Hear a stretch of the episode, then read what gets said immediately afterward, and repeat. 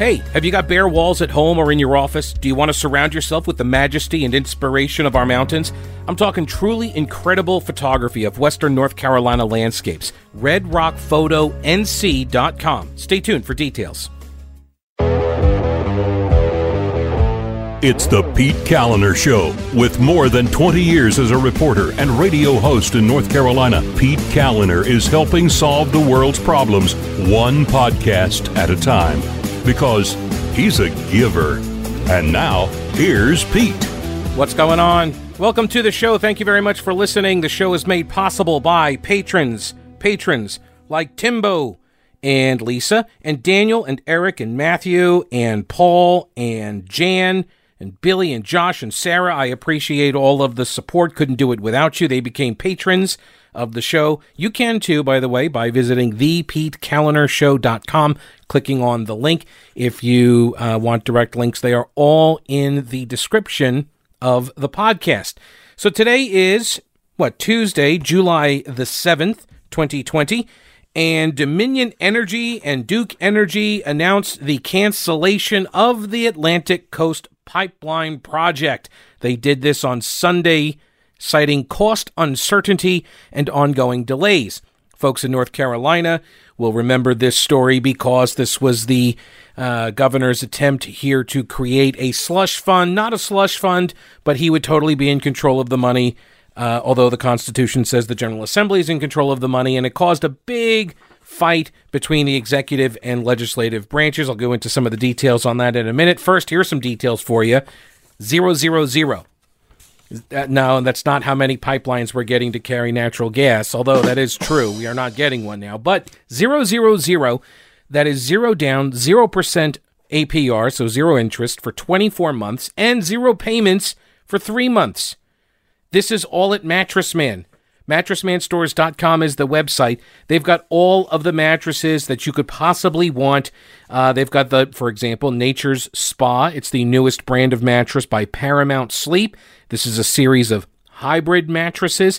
It is sold through Bloomingdale's, the high end department store, but it is also featured at Blackberry Farm in Tennessee. They also have the Restonic Biltmore mattress line, made in Fayetteville. These are the mattresses at the Biltmore Inn and Hotel. They have traditional inner spring mattresses, pocketed spring, memory foam, pillow top, natural latex, hand tufted, two sided, hotel foam, and adjustable bases. By the way, this is another part of their big uh, sale going on right now is the free adjustable base with select mattresses. Uh, also, you can get a free box spring with the Biltmore mattress purchase. All right, so go check out all of the details on all of these great deals at mattressmanstores.com or go on into one of their stores. They have four in Western North Carolina, in Asheville, Arden, and Hendersonville. They do ship nationwide. Let the sleep consultants help you find the right bed for you. Five star local delivery service, a 120 day comfort guarantee. Experience the difference at Mattress Man. Buy local and sleep better. I'm not going to spend a lot of time talking about uh, the Atlantic Coast Pipeline project now being nixed by the energy companies. Uh, it stinks. I don't like it. But on the other hand, the way the governor went about doing this whole thing um, left a bad taste in a lot of people's mouth. And so the pipeline uh, had a lot of problems going for it right out of the gate. Obviously, you have environmentalist groups that were suing over it. The U.S. Supreme Court issued a decision in June that actually allowed uh, the natural gas pipeline to cross the Appalachian Trail. It was a seven to two vote on the uh, Supreme Court for that. The pipeline would have carried natural gas uh, more than 600 miles, according to WRAL, from West Virginia to southeastern North Carolina. A press release indicated that public guidance of the cost of the project had increased from four and a half billion up to eight billion. See, so like pros and cons here. Like, okay, so you're not going to now do this $8 billion project. In early 2018, North Carolina regulators approved a key permit for the pipeline, and then within hours, Governor Cooper announced a $58 million fund that Duke and Dominion would pay into for economic development in the eight North Carolina counties through which the pipeline would pass. Lawmakers blasted the fund, which the Cooper administration would control, or so they attempted. but they don't get to do that. This gets into the technicality of North Carolina law where the only way the governor gets to control this kind of a fund is if there is some sort of a lawsuit that um, creates a fund, uh, much like uh, the well, the, I think the prototype on this was the Golden Leaf Fund, which comes from the tobacco company settlements. And so the tobacco companies every year they give this settlement money to the state and then the state has created this mechanism to distribute the money. And that's what Cooper was going to do. He was going to set up this slush fund. I call it a slush fund because that's what it is. To me, that's what it is. He's going to create a fund, and he had no bones, or sorry, no meat on the bones for how this would be uh, distributed, how the funds would be distributed. He just put it out there like, oh, yeah, we're going to have a fund, and it's going to go to environmental mitigation, which actually should be part of the, uh, should have been part of the project. But uh, uh everybody saw that as a way to funnel money to environmentalist groups that he needed to now buy back into their good graces because he approved a natural gas pipeline. And by he, I mean his administration, his Department of Environment and Natural Resources. And so uh, he issues the permit and uh, or his administration approves the permit but we find out later that the permit had been approved but then got held up because of some questions about some other stuff and then they tried to bring in some solar uh, company deal. Lawmakers blasted the fund, which the Cooper administration would control, and quickly shifted the money to school districts along the pipeline's path. The money was never paid into the fund because litigation stalled the project. Here is what um, uh, Governor Cooper said in a press release statement Sunday, quote, this decision in the changing energy landscape should lead to cleaner and more reliable energy generation in North Carolina. So now he's going to be like, oh, I never really wanted that pipeline anyway. okay. All right. Whatever. Um, so that's it. The Atlantic Coast Pipeline. It's a done, dead deal. So we're not going to get natural gas uh, running down the coast here to southeastern North Carolina. So sorry to all of the farmers that we were told we're going to benefit from this big project. You're not going to benefit from this project any longer.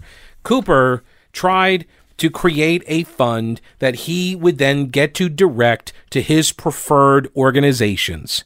And lawmakers said you can't do that because the Constitution of this state says all of that kind of funding goes into the general fund and it is controlled by the legislative branch, not the executive branch. You did not win a lawsuit to get that money. And uh, that's why the money got redirected into schools. Although now there's no money. Okay, then. So, what else happened? Governor Cooper vetoed a broad health measure late Monday because it contains a provision that addresses the confidentiality of death investigation records. This is Senate Bill 168, I believe, or 158, right? We talked about it a couple of uh, days ago. Uh, opposition to the item has served as a rallying cry for demonstrators for racial justice outside the executive mansion for days, according to the Associated Press's Gary Robertson. Um, look, this story to me is this is one of those things. This story to me is really prototypical of the way government policy coverage occurs in North Carolina. Just like the Moral Monday people could advance narratives through the North Carolina press, so too can Black Lives Matter, right? So too can these racial justice protesters. There was like 20 of them, and they camped out uh, on Blount Street outside the governor's mansion for the last week or so. Uh, and uh, some of them got arrested early on. But this is problematic for the Democratic governor because this is his base. Okay. The protest caucus of the Democratic Party, right? This is their base. He cannot anger them. He, he cannot uh, uh, kick them out. He can't treat them too roughly right? I don't know if he's tried to send cookies out to them like Governor McCrory did, but but if he did, I'm sure it would be seen as a as a kind overture rather than uh, insulting and sexist like uh, Governor McCrory's effort. Anyway, um, those were what we called protest cookies back in the day. Oh, those those were the days. Was that like seven years ago, six years ago? Yeah, they were protesting outside the governor's mansion. A bunch of these lefties, and he went out and gave them a plate of cookies, and uh, and it, they dispersed. Which, anyway, um, no cookies for these kids. Uh, but this this is what I mean by a prototypical example of the way politics gets covered in this state. So there's a reporter at the News and Observer. She notices, and she's only been there like this is her, she's like a rookie reporter there, but she notices this legislation that includes uh, an exemption of public records, or ter- it, it, makes basically if a death investigation uh, is confidential because of the investigative agency uh, has called it confidential, then uh, when it goes to the governor, or sorry, goes to the medical examiner, then the medical examiner doesn't uh, have to abide by those confidentiality rules. It becomes public record. So this law would have changed that and would have turned it all into confidential records if it comes from an agency that has deemed it to be confidential, just basically to make it all the same. And what and when the media saw this, they were like, "Well, wait a minute. We do reporting on, for example, COVID related deaths, and if you're going to mask all of this, then we're not going to be able to see it." But more importantly, for the racial justice folks, it's about police death investigations. And if cops kill someone in custody, or if they die in a jail, if they label it confidential, goes to the medical examiner's office, uh, then it becomes public information and the media finds out the details of it. And this change in the law would mask that. Uh, and so the media was like, this is unacceptable.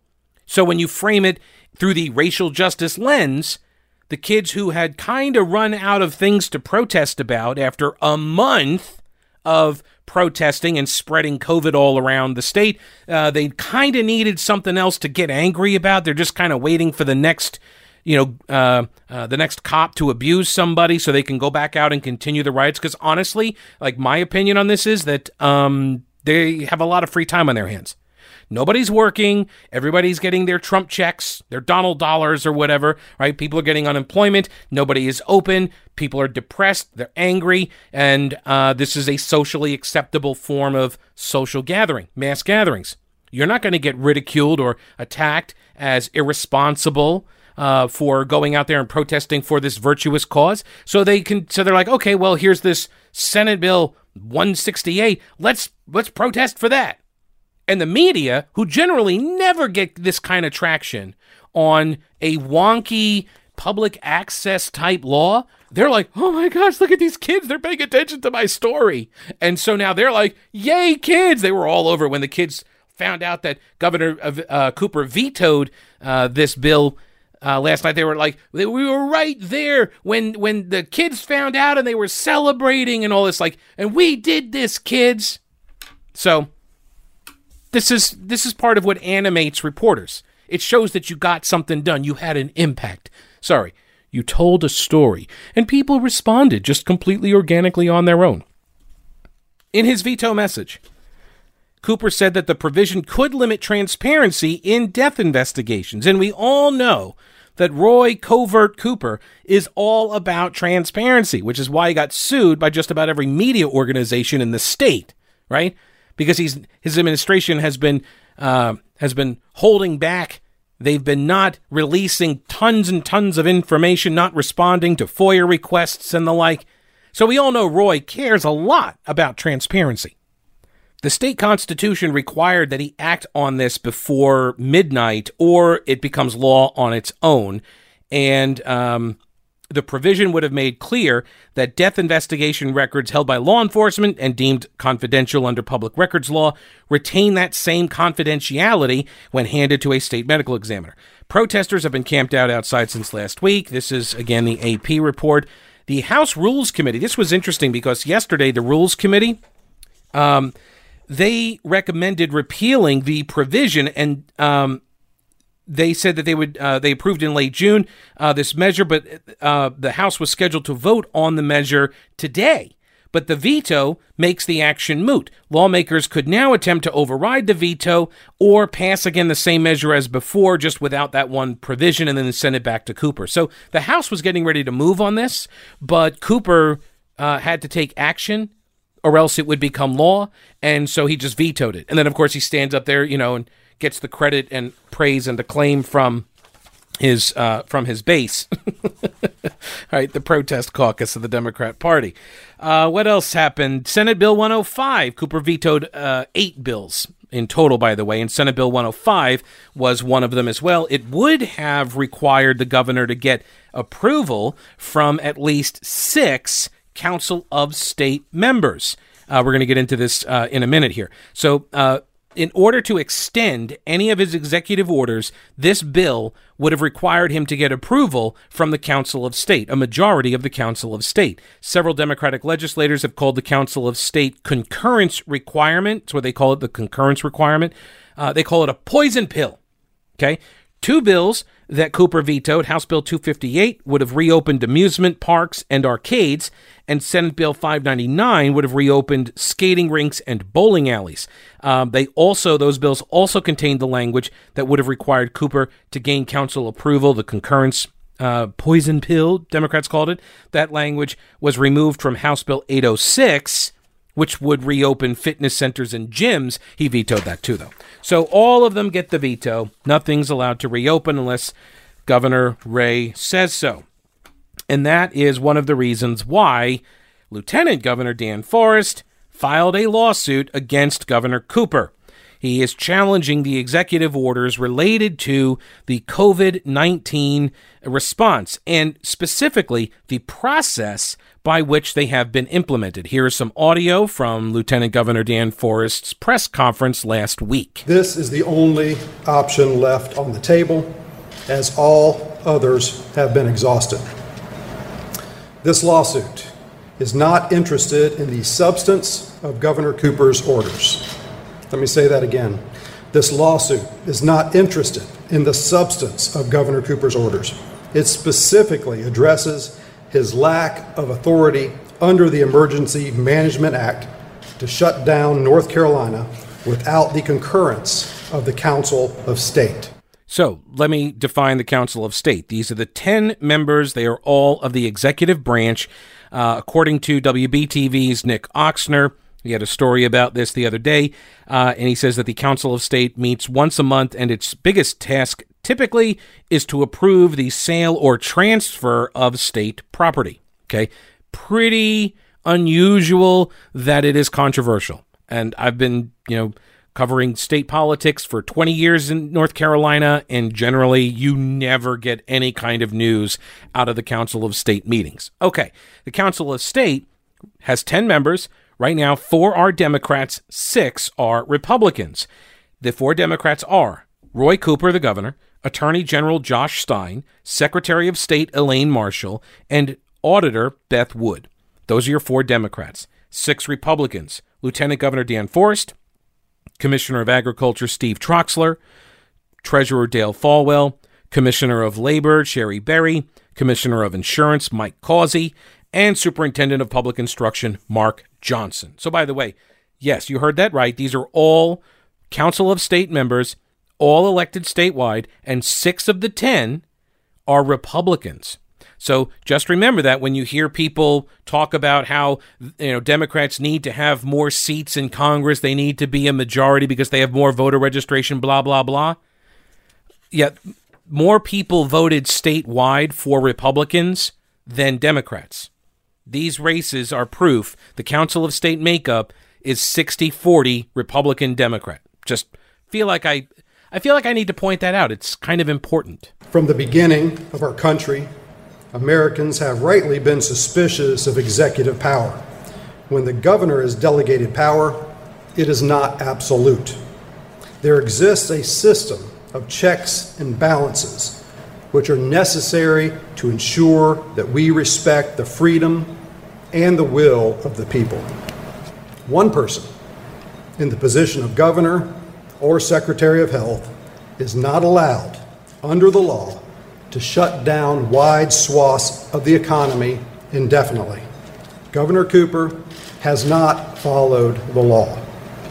In March, Governor Cooper announced via social media that he was going to shut down restaurants in a matter of hours. Then, a few hours later, he asked Council of State for approval of his plans. He then held a press conference announcing his plans while the Council of State was in the process of voting via email. The majority of the Council of State voted not to approve the executive order because the governor allowed no time for discussion of an order that shut down 11% of the state's economy without sufficient time for those impacted to prepare. The governor chose to unilaterally move forward in defiance of the law and the Council of State. To date, he has not sought concurrence on six separate executive orders related to shutting down North Carolina. Now, Governor Cooper does not deny any of what Lieutenant Governor Dan Forest just outlined. He doesn't deny any of the, the, the TikTok, the timeline, right? They say the same thing. Yes, we we went to the Council of State, we asked for concurrence, and then we didn't bother waiting around to get the concurrence. We just went ahead and announced it anyway. Um, the attorney or an attorney for uh, the state of North Carolina, representing the governor here, Ashley Vargas, told WBTV, "quote."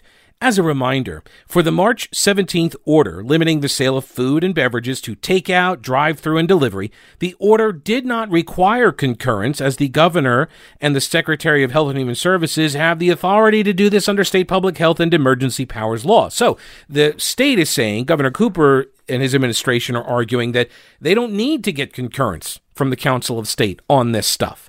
But Dan Forest says Governor Cooper acted beyond his authority, and if he didn't think he needed concurrence, then why did he seek it in the first place? In times of crisis, the rule of law is more important than ever. We must do the right thing in the right way. No one, governor or citizen, is above the rule of law.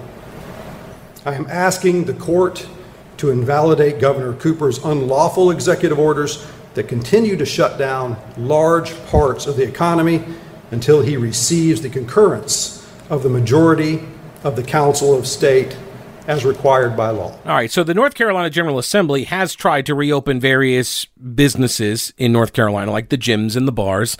And I just went through all of the legislation that Cooper vetoed, right? These pieces of legislation all had that concurrence provision. Now, Cooper was asked about these bills and the concurrence provision at a news conference last week. Right? He was asked specifically about this concurrence provision and um, whether or not he thinks uh, that it is acceptable, or as the Democrats argued in the legislature, that it's a poison pill. The executive branch and the governor needs to have the flexibility to be able to make decisions about the public health and safety of the people of this state. There are some decisions that require Council of State approval, there's some that do not. And we have followed the law. Uh, what I think these laws would do would be put to put more bureaucracy in this. And we see right now in Arizona and Texas where governors are having to make quick decisions about going backward in their progression through their phases in order to be able to uh, protect the health and safety of the people in Arizona and Texas. And that's something that public health officials and the governor should be able to do without the bureaucracy that would be laid out in these bills. Right. So, bureaucracy.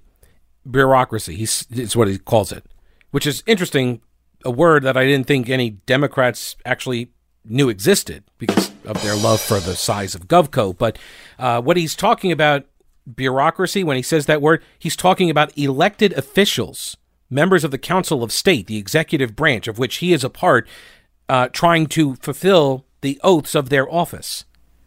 That they should have the ability to do their job. He calls it bureaucracy, not representation. Isn't that interesting?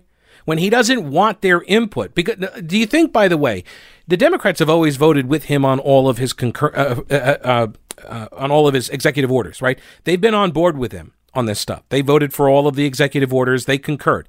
Um, Republicans, not so much. If the Council of State was majority Democrat, do you think he'd have a problem going through the Council of State? Yeah, probably not. Have you ever seen a photo of the Blue Ridge Mountains so stunning that you couldn't look away? Well, that was me when I first saw Stacy Redmond's work at redrockphotonc.com. Stacy is from Western North Carolina, shooting landscapes for two decades after he realized life is short. You don't get time back. So do what you love, don't regret not spending time with family or chasing your dream. His work is brilliant, striking, and easily affordable for any space. See for yourself at redrockphotonc.com. Use promo code PETE for 20% off. That's redrockphotonc.com. Have you been trying to set up or improve your business's website? It can be overwhelming for any of us. I know it was for me. So let my friend Schaefer Smith at Schaefer Smith Design help you with logos, graphics, photos, and online stores, search engine optimization, website maintenance, and security. For professional services, corporate, small business, and entrepreneurs, Schaefer Smith Design. Make your site look professional and user friendly for your customers and you so you can adapt quickly. SchaeferSmith.com. That's SchaeferSmith.com.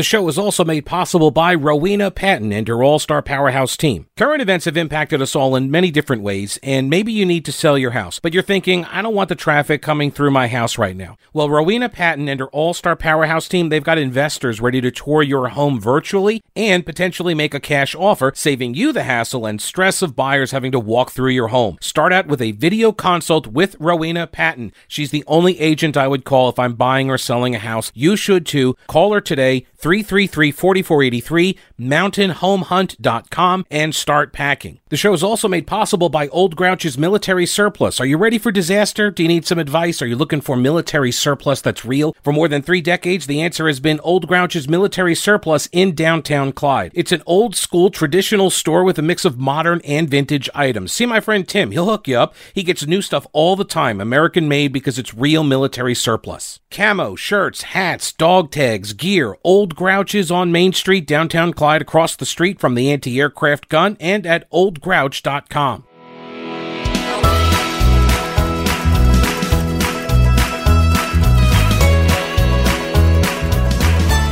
Alrighty, so it seems like Lieutenant Governor Dan Forest's lawsuit presents a pretty straightforward question. Did all or did some of Cooper's actions on his SHEOs, his stay home executive orders, did they violate the law? Uh, Forest did not present any legal arguments at his news conference. Instead, he told reporters that they'll be uh, uh, the arguments will be made in the legal brief in the lawsuit. Laura Leslie from WRAL said, quote, Republican governors, that were closing sectors of the economy that they had reopened because the virus is running rampant. So what would you have the state do at this point? Uh, that's really not relevant to the lawsuit. No, it's not, Laura. It's not relevant to the lawsuit at all. you see what I mean? He's talking about the process, and the media focuses on, well, isn't Roy Cooper right? Like, there's this automatic assumption that Roy needs to be able to do what he wants to do because he's looking out for us. Like, it's a question of whether or not the law allows him to do this.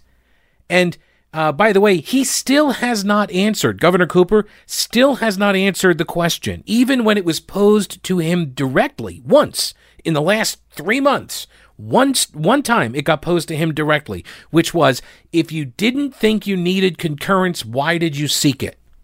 If you didn't think you needed this, why did you ask for it? And then when you didn't get it, you went ahead and did what you wanted to do anyway, right? Why did you seek a thing that you didn't think you needed? And he hasn't answered that because he can't answer that exactly. He can't answer that. All right, so let me back up again. Uh, so Laura Leslie says, uh, so what would you have the state do at this point? Uh, that's really not relevant to the lawsuit, Laura, but the point being that this is about the overreach of executive power and the rule of law.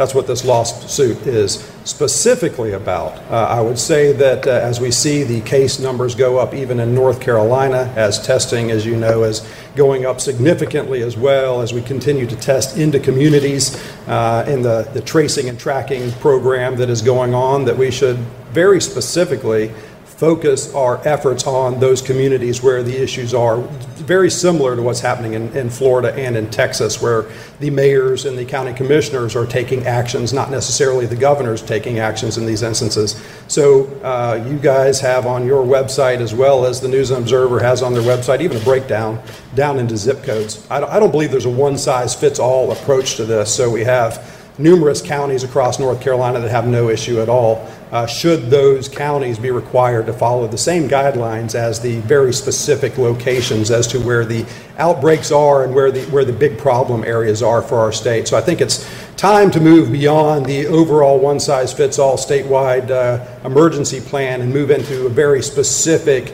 uh, attack on where the problem areas are in our state. That's how I believe you're going to learn how to live with a virus that we may not find a vaccine for. This may go on for a while. All right, so Laura Leslie followed up. But in Texas and Florida, the governors took action. I'm asking what your position would be. It depends on the situation. I mean, you know as well as I know, there's a complete lack of data transparency in North Carolina. You've been asking a lot of the same questions that, that I've been asking along the way. There's a lot of data points that are just that have just been missing. Whoa, whoa, whoa, whoa! Wait a minute. Governor Cooper clearly said when he vetoed that other bill, right? Clearly said he's all about the transparency. He wants there to be transparency. I don't know what to make of this. You're telling me that there's not been data provided?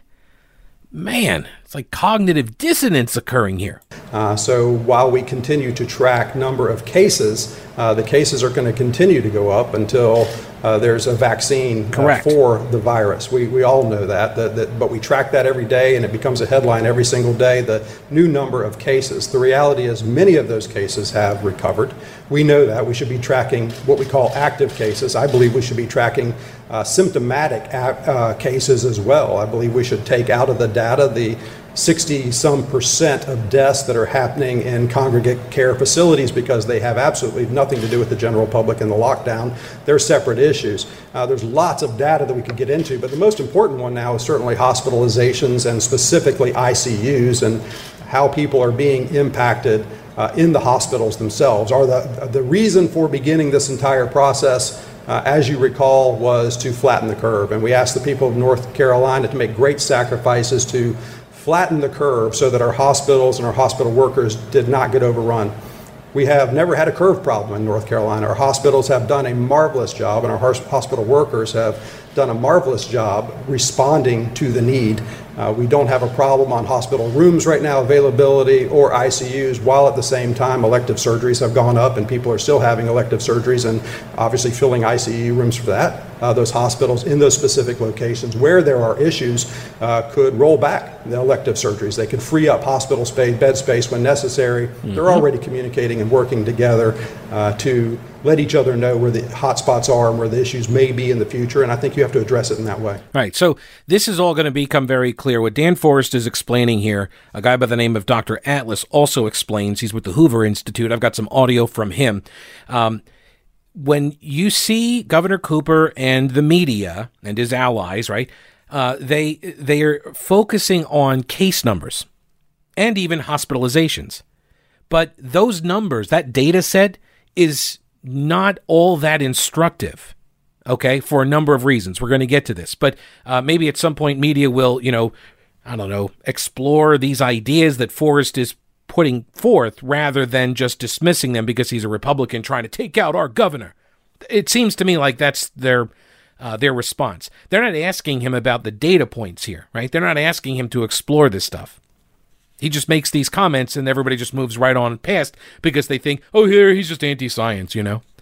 So here is um, a question about why file it now? Why not go after the governor back in March when he did this order? Why would you wait all this time? Dan Forest says that he and the Council of State tried to have discussions with Governor Cooper they tried to express to him that these elected officials believe he acted outside the scope of his executive authority. And so we made that very clear uh, that that the rule of law was broken and the governor did not have this authority outside of that. We were told uh, very specifically that he did not need um, the, he did not need the Council of State's concurrence for his executive order. In fact, I was even told by um, the Secretary of the Department of Health and Human Services that she did not need that either, that she had wide ranging powers to be able to shut down the restaurants on her own. So uh, that really defies the rule of law as well. So we went through the Council of State uh, multiple times. We've asked the governor to have broader information sessions with the Council of State to explain uh, his executive orders and explain why these decisions were being made. We've asked for data as you all well know, on multiple occasions, we've asked just for some very specific data. If you want to base your decisions on science and data, I believe you should make that science transparent and you should certainly make the data transparent. But specifically related to the Council of State, there are 10 people on the Council of State. Um, 10 heads are better than one in some cases, and I think that uh, these people all bring valuable information. It's a bipartisan body, as you know, so they bring valuable information to the table. Uh, Dale Folwell has been very clear of the impact uh, the irreparable harm that's being done, especially down east on this with our municipalities and our counties uh, related to water bills and power bills and those kinds of things where they're going to be uh, billions of dollars uh, behind in the long run. Mm-hmm. So these are just conversations that should be had amongst Council of State members. So we went that avenue. Do you think it's interesting? I do. Do you think, spoiler alert, I think it's interesting that the governor, when he says he surrounds himself with all of these experts for his task force and uh, uh, what are the, his, his advisors and the people that are helping him make all of these decisions, do you find it interesting that he doesn't need, feel the need at least, to seek out Republican input from elected officials that represent the very same people that he does, right? Statewide. In fact, some of these people got more votes than he did. Anyway, I think it's interesting. We were also, even the Council of State members, we were hoping that the General Assembly was going to be able to address some of these issues as well. So we waited through that legislative process, and uh, there were several bills that came forward, but none specifically dealing with the overreach of power, uh, none specifically dealing with veto overrides of some of the decisions. And so once the legislature was done and they left town, then we said we've exhausted all options, and uh, this is the path to go. I've always had the same philosophy since I got involved in politics, and uh, some people will say this is this is political what we're doing. I, there's nothing politically expedient about suing the governor ever. It, it doesn't politically work in your favor. But mm. my office motto, my team motto has always been always do do the right thing, no matter what the cost or the consequence. That is what I believe, and I believe again, as I said in my statement, that in times of emergency, it's more important than ever to uphold the rule of law. So that applies to governors, that applies to citizens as well. Dan Forest said that the impact of the lockdowns has been severe. He said it's been disastrous for some North Carolinians who have lost their businesses, uh, and they're not going to reopen. Every and now you're starting to see day by day you're seeing more and more announcements of like right now we're seeing restaurants that are just done out of business. Uh, four of them in Asheville announced that they're not reopening ever. They're done. They're out of business. It's been catastrophic. There are people, as we know, that uh, across the state are dealing with depression and anxiety and addiction of, of all kinds. Uh, and I don't think we're going to see the effects of what a lockdown does to your state outside of the coronavirus issue, separate from the coronavirus issue. Mm-hmm. But what does a lockdown do psychologically uh, to the state and to the people of our state? I think there's going to be real damages long term that we're going to have to figure out. And so we spent we've been spending our time going out and meeting with people and hearing these stories and listening to the stories. I think that's really important. It's, it's extremely important as you're trying to pass legislation or make laws or do executive orders to get beyond the, uh, the four walls of, buildings like this, if you will, and go out there and hit here where uh, the real stories of pain actually exist. Right. This has always been a component that uh, the Democrats in this state uh, and uh, their media allies choose to ignore and position as a false choice between lives and money.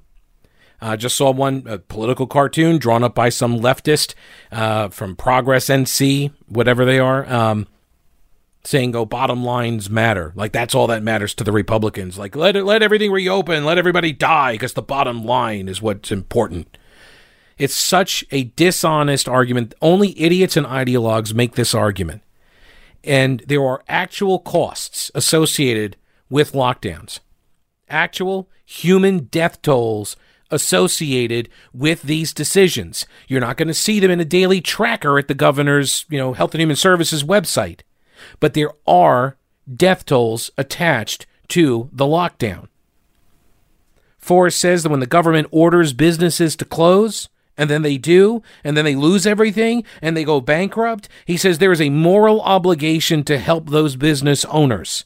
He says it's also time to make a general shift in our approach. I think it's time to make the shift away from uh, away from a fear campaign, which is just about the numbers increasing every day, to a campaign of hope. We know that the death rate is actually decreasing. We know that in general terms, the um, percent positive tests, even as tests are going through the roof, is generally is generally remaining the same. Could be going down because we are going into communities and testing where we know there are outbreaks specifically. So the, the, the percent could be going down if we were testing the general public as a whole. Uh, so I think there's some positives out there, and there's some things that we can look for. Always being optimistically, cautiously optimistic as we, as we move forward. But I think there's some positives as well. So I think we need to, uh, by providing more data, more complete, comprehensive data, I think we can take the fear away from a lot of people. Right. This campaign of fear, I'm seeing this uh, framed like this uh, more and more in the last few days because it really is becoming pretty obvious. And look, I, I, mean, I've joked for years about the way the media approaches everything, which is if you're not scared, we're not doing our job, right? That's that's the way they approach all of their coverage. This household item might kill you. Details, you know, after the break. Oh my gosh, what is it going to kill me? What is it in my house? Oh my god right? This is the way the media operates from their headlines to the teases, their promos, all of it. And so this COVID stuff is sort of tailor made for that kind of approach.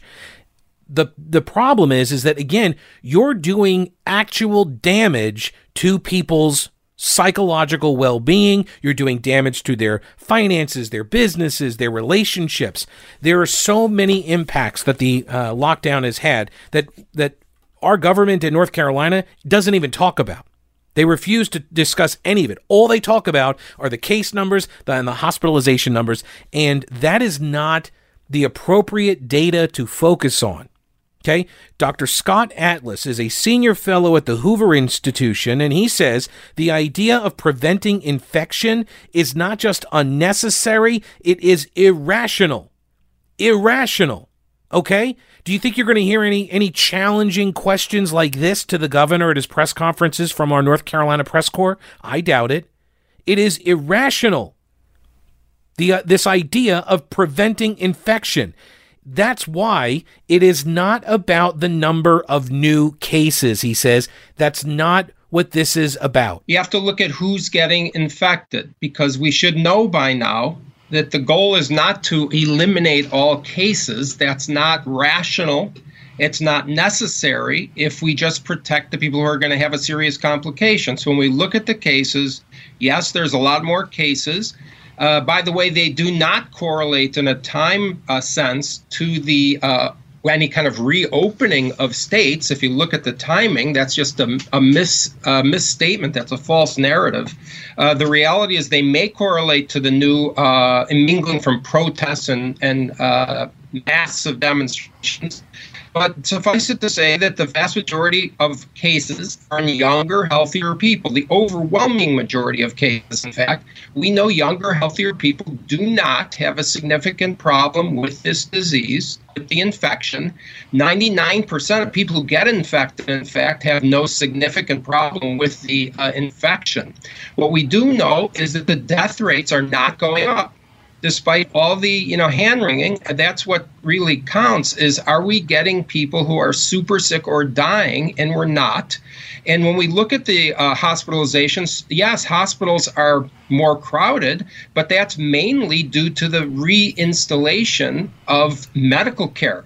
This is something that dan forest said last week that you have the the hospitalization numbers they're essentially inflated because yes, you have. I mean, when you're looking at beds in ICU and hospital beds, and you're trying to judge capacity, you're not. Th- those beds are not being like cordoned off and, and and reserved only for COVID patients. No, hospitals have now been bringing people back in and allowing these elective surgeries, so the beds are being filled. But if they need to rebound and they need to dial it back down because you get some surge in people that need to be hospitalized for COVID, you have the capacity. See, so ju- this just looking at the number of beds doesn't tell you very much if you don't understand what you're looking at. For non-COVID patients, when you look at Texas, uh, okay, 90 plus percent of, IC, uh, of ICU beds are occupied, but only 15 percent are COVID patients. Well, 85% of the occupied beds are not COVID patients. So I think we have to look at the data and, and be aware that it doesn't matter if younger, healthier people get infected. I don't know how often that has to be said. They have nearly zero risk of a problem from this. The only thing that counts are the older, more vulnerable people getting infected. And there's no evidence that they really are. When you look at the data from all the states, which I've done, there's no data to say that older, vulnerable people are getting infected and and they're and dying. It isn't the rising case numbers to look at. You got more testing, you got more mingling, so you got more rising numbers. It's misleading. Um, you need to look at who's getting infected and you need to look at the death rate. He looks at every state several times a day uh, and he says the trend is clear. People who have confirmed cases of COVID 19 are in the younger age groups who do not suffer from severe illness. He says low risk infections are a positive thing that'll actually help us progress towards population immunity. He is also seeing improvement in certain key metrics. We see the hospitalization length of stay is about half of what it was. We see the mortality rate for people who are hospitalized is one fourth of what it was. What does that mean? That means A, we're doing a better job protecting the vulnerable, which is the goal. B, we're doing better at even treating people who actually need hospitalization. And then we have to look at two other points it's it's anecdotal, but because it's hard to prove, but it looks like about 20 to 35 percent of people hospitalized as COVID hospitalizations are hospitalized for something else, and they just test positive. They're asymptomatic. They test positive for COVID 19, and they are then categorized as COVID hospitalizations. Even if you're coming in to have a baby, for appendicitis, for a kidney stone, if you test positive for COVID 19, you're, call, you're called a COVID 19 hospitalization. I mean, that's just not, that's misleading information. And again, it instills fear. It instills fear. Um, when younger, healthier people get infected, he flat out says that is a good thing. Why does that sound like a good thing? Because that's exactly the way that population immunity develops. When you have low risk groups get infected, become immune, that is how you break up the the sort of connectivity pathways to riskier, older, sicker people. That's what's called herd immunity. There's nothing wrong with having low risk people get the infection as long as you protect the high risk people, which apparently is being done because this explosion of cases has not caused increased deaths. That is de facto proof that we're not having a problem with more cases. Right death rates are the key and death rates among certain populations. There's no evidence also, there's no evidence that early opening states have had worse mortality rates. In fact, they actually have better rates. States like Florida and Texas, right, and Georgia, these states actually have better mortality rates than the states that got hit early. Also, he says schools need to reopen. I mean, there's a couple things. This really needs to be there's. It's not like okay, let's stop schools. There's no problem with that. There's a huge problem with that. We're supposed to be educating the children. The schools are for the children. The children have virtually zero risk by the facts all over the world from a significant infection. They have zero risk of death. They have nearly zero risk of spreading infection even to their parents. This is validated all over the world by the facts and we're sitting here saying, oh, we better close schools. Why? I mean, there's zero reason for this. If we want to protect the teachers, teachers in K through 12 schools, the median age is is 41. That means half are younger than 41 in the U.S. 82% are younger than 55. For the rare teachers that are in a high risk group, they can protect themselves. They don't know how to use six foot spacing and wear a mask if they want, or if they're so afraid, they can stay home. They can stay home and teach from a distance. There's zero reason to lock down the schools when the children have no risk. The harms, by the way, are critical here to understand. We have in Boston area 50% of students don't even log on. Distance learning is a failure. There's a 30% drop in reading level. This is also contingent on having the what I call the paraphernalia of the affluent. Not everybody has it. Oh, they could just buy another iPod or iPad. And you know, the other thing to understand is that we have child abuse going up. Okay, this is the unreported, heinous, egregious problem with closing schools. The schools are the number one location where child abuse is reported. That's not happening if the schools are closed. The schools are where children learn, by the way, that they need a hearing aid or glasses. That's not being done. And so we have a 35% increase in the pediatric emergency rooms of serious child abuse. We're talking about people who bring their kid in to the hospital because they think they may have killed them or broken their bones. 35% uptick in that. We know that that's the tip of the iceberg here. When people lose their jobs, when they have problems at home, with our serious financial problems, which have been caused by the lockdown, not the virus, the lockdown, child abuse is going way up. We're not even seeing it because the schools are closed. There's so many problems with keeping the schools closed, yet we're going to keep them closed when children have zero risk. Zero risk. We're going to keep them closed because of the rare teachers that are afraid to go in that to me is really an outrageous abuse. It, it, it, it's really disgusting. I don't even know how to uh, really fully explain how bad a decision that is. He made these comments on Good Morning San Diego with KUSI and its host, Paul Rudy. Um, this is, I suspect, what Governor Cooper was dancing around last week when he was talking about getting buy in from educators and such about the different plans for reopening and everything. I think what's going on here is you have teachers who don't want to go back to work because they're afraid that they're afraid they're going to catch it and die. And I'm not minimizing that fear. I'm just saying that's why the schools have not been reopened uh, by the governor in an announcement right now. That's what I suspect is going on.